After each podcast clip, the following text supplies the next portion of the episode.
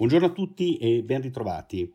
Dopo un mese di agosto molto positivo per le borse internazionali, la prima settimana di settembre si è chiusa in modo negativo. In modo particolare, la correzione si è concentrata nella seconda parte della settimana e ha avuto come epicentro il settore tecnologico statunitense che aveva trascinato i listini durante il periodo estivo in modo particolare dalla chiusura di mercoledì 2 settembre ai minimi toccati in prima mattinata ora statunitense dal Nasdaq 100, questo ha visto una correzione di circa il 10%, chiudendo però la settimana soltanto a meno 3,12% grazie al forte recupero messo in atto nelle ore finali di contrattazione di venerdì scorso.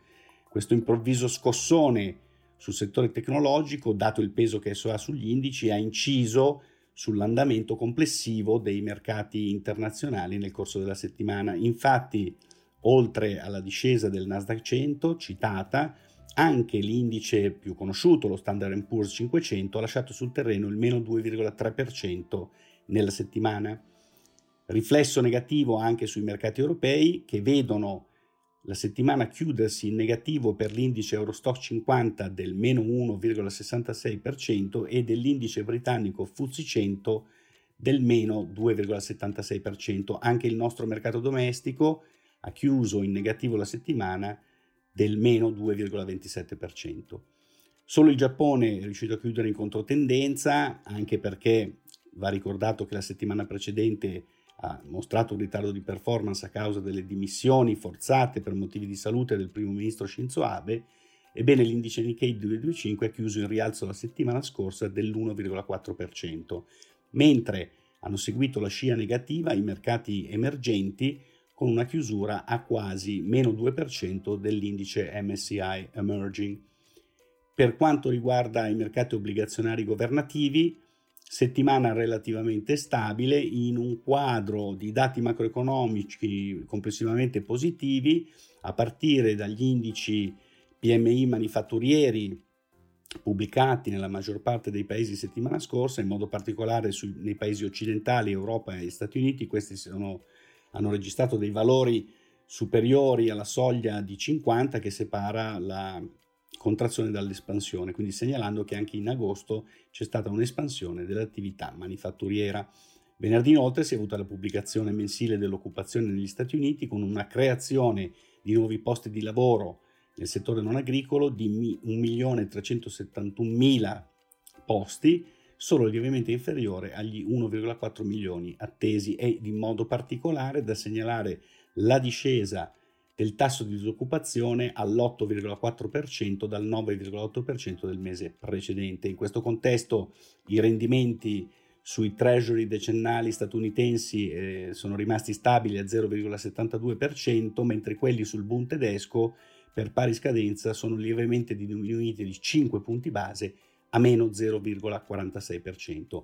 In lieve allargamento il nostro differenziale con la Germania, come spesso accade nelle fasi di avversione al rischio con la chiusura dello spread a 154 punti base. In riferimento alle divisioni internazionali, da segnalare un lieve rafforzamento del dollaro statunitense nei confronti dell'euro a 1,1840, un mezzo punto percentuale in più rispetto alla chiusura della settimana precedente. Infine, per quanto riguarda le materie prime, da segnalare la correzione del prezzo del petrolio con il Brent in calo del 5,3% a 42,66 dollari al barile ed il leggero indebolimento dell'oro a 1932,45 dollari l'oncia legato al menzionato rafforzamento del dollaro statunitense.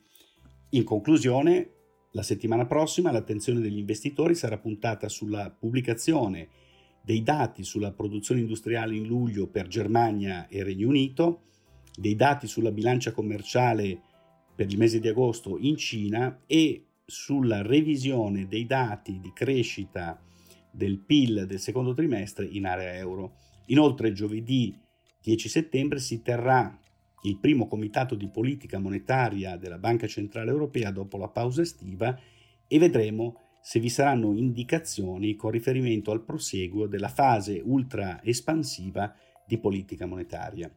Io come sempre vi ringrazio per l'attenzione e vi do appuntamento a settimana prossima.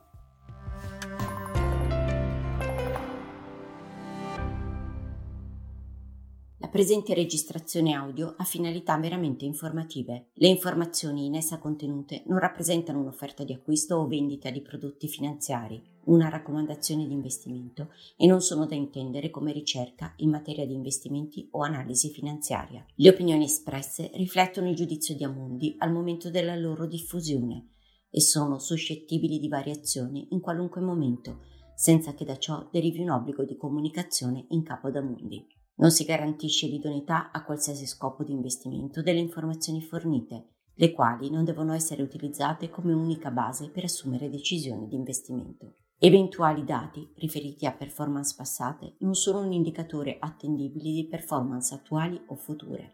Investire comporta un sostanziale grado di rischio. L'investitore, prima di qualunque investimento, è tenuto a prendere attenta visione della documentazione relativa allo strumento finanziario oggetto dell'operazione, la cui sussistenza è disposta dalla normativa vigente. Le informazioni contenute nella presente registrazione audio non sono dirette alle US Person, così come definite nel US Regulation Act della Securities and Exchange Commission.